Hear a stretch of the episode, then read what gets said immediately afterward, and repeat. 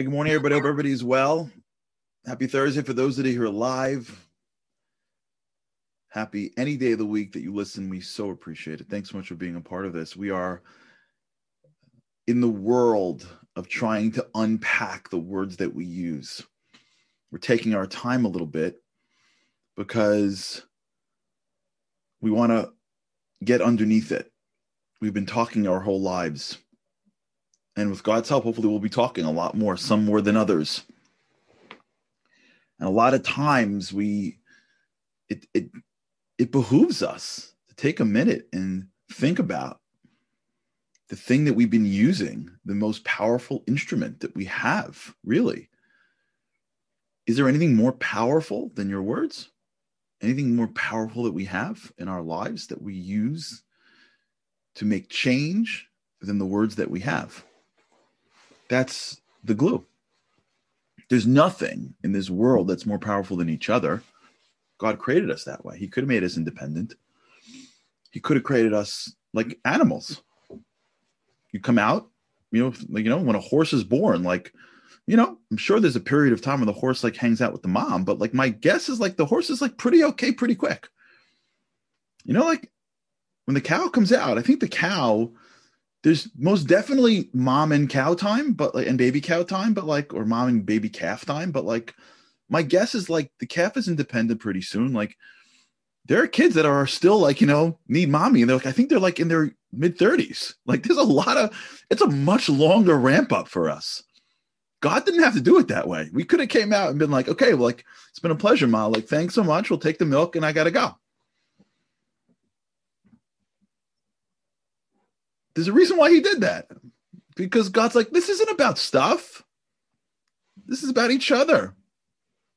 You got to learn how to be, you got to learn why you're in this world for.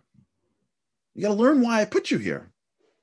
I put you here for relationships. I put you here because I, the creator, I'm trying to relate to you, which is incredibly difficult. And most people won't even get it, but at least I'm going to try. But I'm trying to relate to you. And so I got to build a world where everything is just a metaphor for a relationship. The relationship between people is what creates new life. The relationship of people is why we're all born so deficient. I was having this conversation the other day with somebody. Um, he was, he's a, he's in venture capital, which means that he invests in companies. So we were talking, I spend some time, a little time in companies as well. So we're having a conversation about, about uh, C E Os. And I, I share with him an insight that I, I, I don't know if it was right or not, but he seemed to agree. It dawned on me in life that if you want to know if a leader is really good, like what do you use to tell? If you're staring at somebody who's the head of a company, head of an organization, and they're really good. So I always thought it was like brilliance and charisma and like analytical ability and knowledge of industry. And lately I, I, I started to think otherwise. So I asked him, this guy spent his, he spent, I don't know how much money he spent in companies. He bets on C E Os. And I said, I think I know what it is. So he says, tell me. He said, the best C E Os in the world are the ones that are the most aware are the most aware of how deficient they are. Like great C E Os go, I can't do almost anything. I can do this thing like really well, but outside that, I'm mediocre. Let me hire people and together we can make a change. When when when a leader is like, no, I got this. I can do that. Well, yeah, and I can do that. Yeah, and I can do that. I'll do that. You're like, nah, this isn't going to go. The best leaders, in my opinion, he agreed with me. Do you agree with me is the question. In my opinion, the best leaders are the ones that know how deficient they are. They're literally aware. And maybe, and I don't know if this is true, maybe, if you look at the greatest leader of all time, who was completely not deficient, the first thing God says to Moses is go down and lead the Jewish people. The first thing he says back to God is, what is, what does Moses say to God first? I'm deficient. God's like, nah, I'm the guy. I'm the guy. Like, God's like, hello. Like, you, you tell it, right? I, I can do stuff. I'm, I created the place. Moses, Moses is like, nah, I'm not the guy. I'm deficient. Okay. And God's like, really? You think that you're not perfect? Then you're, you're the best leader that I can find. Our whole existence here is the recognition of our deficiency. That's maturity. That's humility. Is that there's very little that we can do alone. Very little that we can do alone. And the people that think they can do everything alone achieve a fraction of what they can ultimately achieve in this world. And so once we recognize that the greatest thing that I'm looking for really is the relationship, that's the that's the purpose.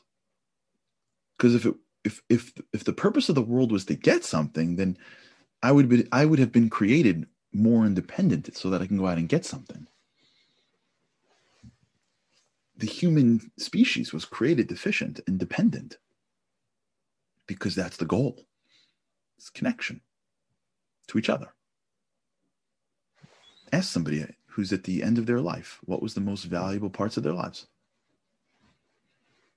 And I, I, I didn't read this. I, I didn't, I don't remember where I read this. Maybe Andy, you can find it. Steve Jobs was known to be a little bit of a, a, a difficult boss. Steve Jobs is also known to have been somebody who led the creation of some significant advancements in society. So I think when it comes to like stuff, Steve Jobs in the past thirty years, maybe top five. I think I saw this, and Andy's probably checking right now. At the end of his life, Steve Jobs basically is like, it's all about family. This idea that the relationships is the most important part of our lives. If we don't have that clear, we could be running after the wrong things in life. But what does that mean for us? Well, it means for us is that we have to then go back into the tools that we use to create relationships and sharpen them. Right? If, if I'm a neurosurgeon, I got to make sure that my tools, my scalpel, my tools that I use in surgery is as sharp as humanly possible, because I can't I can't perform my task if it's not. If I fly an F sixteen for the Army, I need to make sure that all the buttons are working. If I throw a football for a living, I need to make sure that my arm is strong.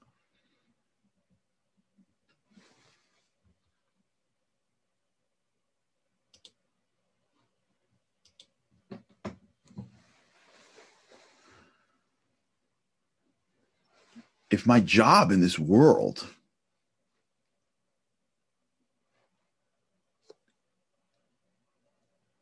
is to connect to people, which is why I'm in this world, and what that does after the connections, that's the detail, then my tool that I use and then I re and I sharpen every day is my mouth. My mouth is the scalpel that I use every day in which to advance my purpose in this world. It's not something that I check the box and make sure that I don't curse or make sure that I don't yell or make sure that I, you know, smile. Those are really nice things, but that's not Pro Bowl. That's not commando. Commando is, I got to sharpen this. I got to sharpen this sword every single day. I got to think about how it works. I got to think about how to make it more impactful. And you can be sure that your the power of your speech is not based on the smoothness in which you say words.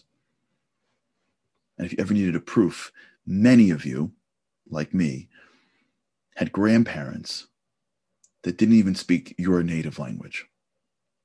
Many of us grew up in a world where our grandparents didn't speak our native tongue, and their words were maybe of the most empowering words you've ever I've ever heard. It's not about how smooth we speak. What it's about is what we've been talking about. which this idea is the recognition that what speech is, it's the Amazon box that shows up at your doorstep, like my doorstep, all the time.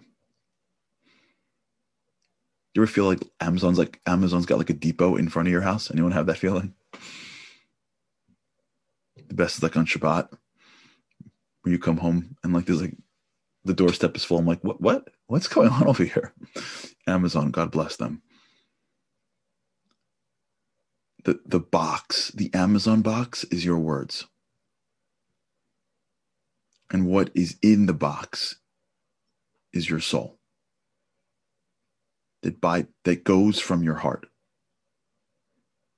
And when we start to focus and concentrate on what I am putting in the box, then as soon as I start speaking, the words come out very differently. I heard this once from an individual who I thought was an ama- who I think is an amazing speaker. He said to me that if my head is right and I'm connected to God properly, the words just come out. And if I'm not, I got to think through everything I'm saying, because the words aren't flowing. It's almost as if like somebody shut the spigot, and now I have to like find the words in my brain, and I can feel the difference. You can feel the difference between words that come out of your brain and words that come out of your heart.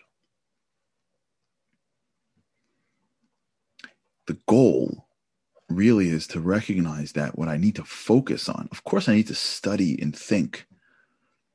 And of course, if I'm someone's coming to me for therapy and, I, and I'm not licensed or didn't go to school, then I'm not doing a good job. Of course. Of course the brain has to be right. But we both know what happens when words flow. We've we've both been in scenarios where we sit with people and the words are flowing, and when we sit with people and the words are not. We've both been in scenarios where you're in front of somebody who has confronted you and you can almost feel the anger. And as you speak, you know that what is infusing your words is anger. And even though what you said was so right, somehow it didn't really make the person any better or agree with you anymore. And you don't know why, but you can feel it. You know what I'm talking about? When you can feel it, someone confronts you, someone accuses you of something that you and that you know is totally wrong. And like you can feel, and we did this in the show, the tilt. You can feel the anger. You can almost feel, if you can just, I just want for a few minutes for us to like picture it.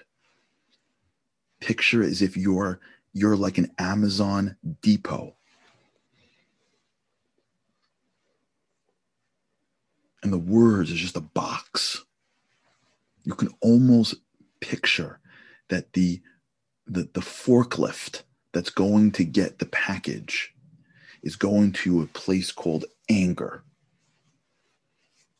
and is pulling up anger right up and packaging anger in words and sending it out. And the person opens the box and sees anger. They don't even look at what the outside is.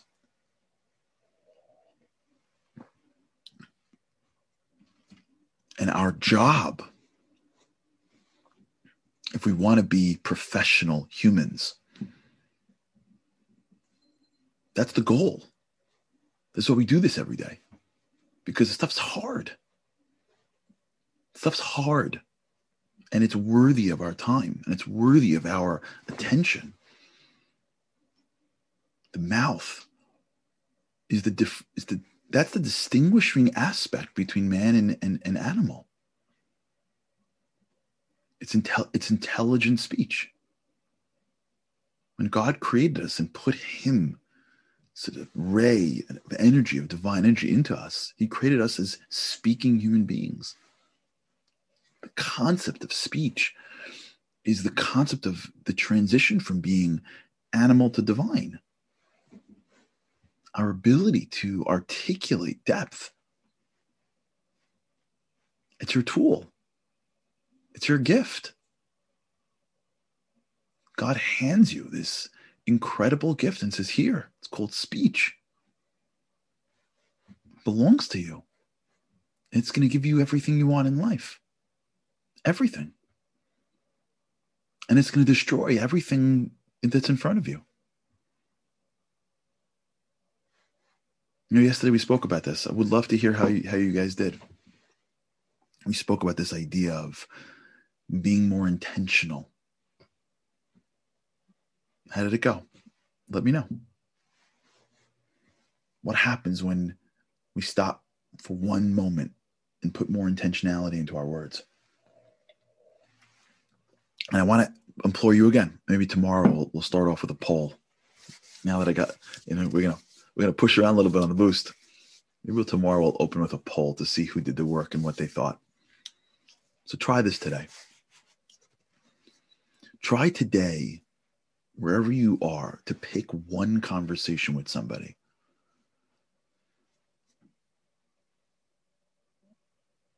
And as you're talking or before you're speaking, just be aware. Picture this in your mind. Picture your mind pulling from something inside you as it generates the energy to speak. And try to figure out, and this is hard, but we can, we can do this together. I mean, it's, it's, we'll, we'll figure this out. That's what we do.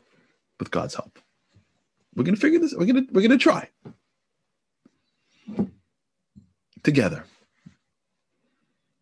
Pick somebody you're speaking with, and see if you can.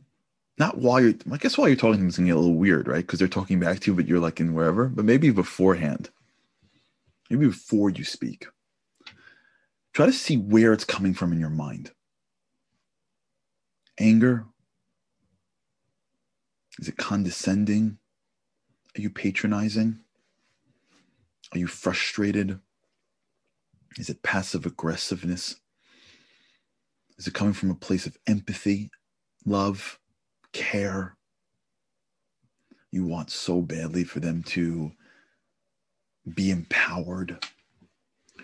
Where is it coming from before it hits your mouth? And if you if you haven't yet done this, as you start to practice this, you're going to become very aware of what's taking place before you speak. It's almost as if you're going to start to learn whether your speech is being infused with the right energy or the wrong energy. Whether your speech is destroying somebody or it's building somebody, even if your words are basically the same. Really?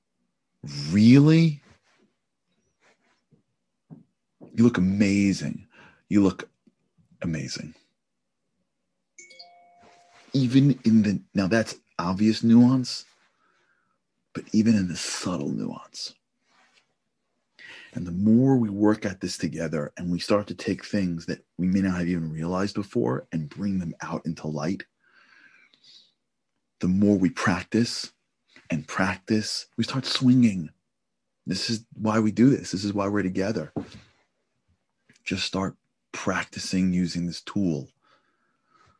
And if we practice it enough, it's, we can get good at this.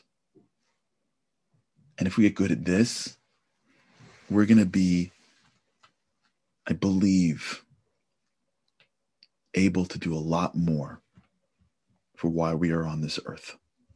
All right, think about this today. Would love to, we're going to start. I'm going to open tomorrow with a with a poll to see how people did it. See today if you can pick one conversation, and before the conversation, start to see where it's coming, and just see if you can recognize whether or not in this conversation you're about to have, like almost picture in your head, like a continuum, like destroying anger, whatever, or totally empowering. Let's just make these disempowering or empowering on two sides of the spectrum. See if you can like figure out like where your, like where the, where the needle goes before your words come out. All right. Have an incredible day. Let's do this together. With God's help, I cannot wait to speak to you again tomorrow. Have an awesome day.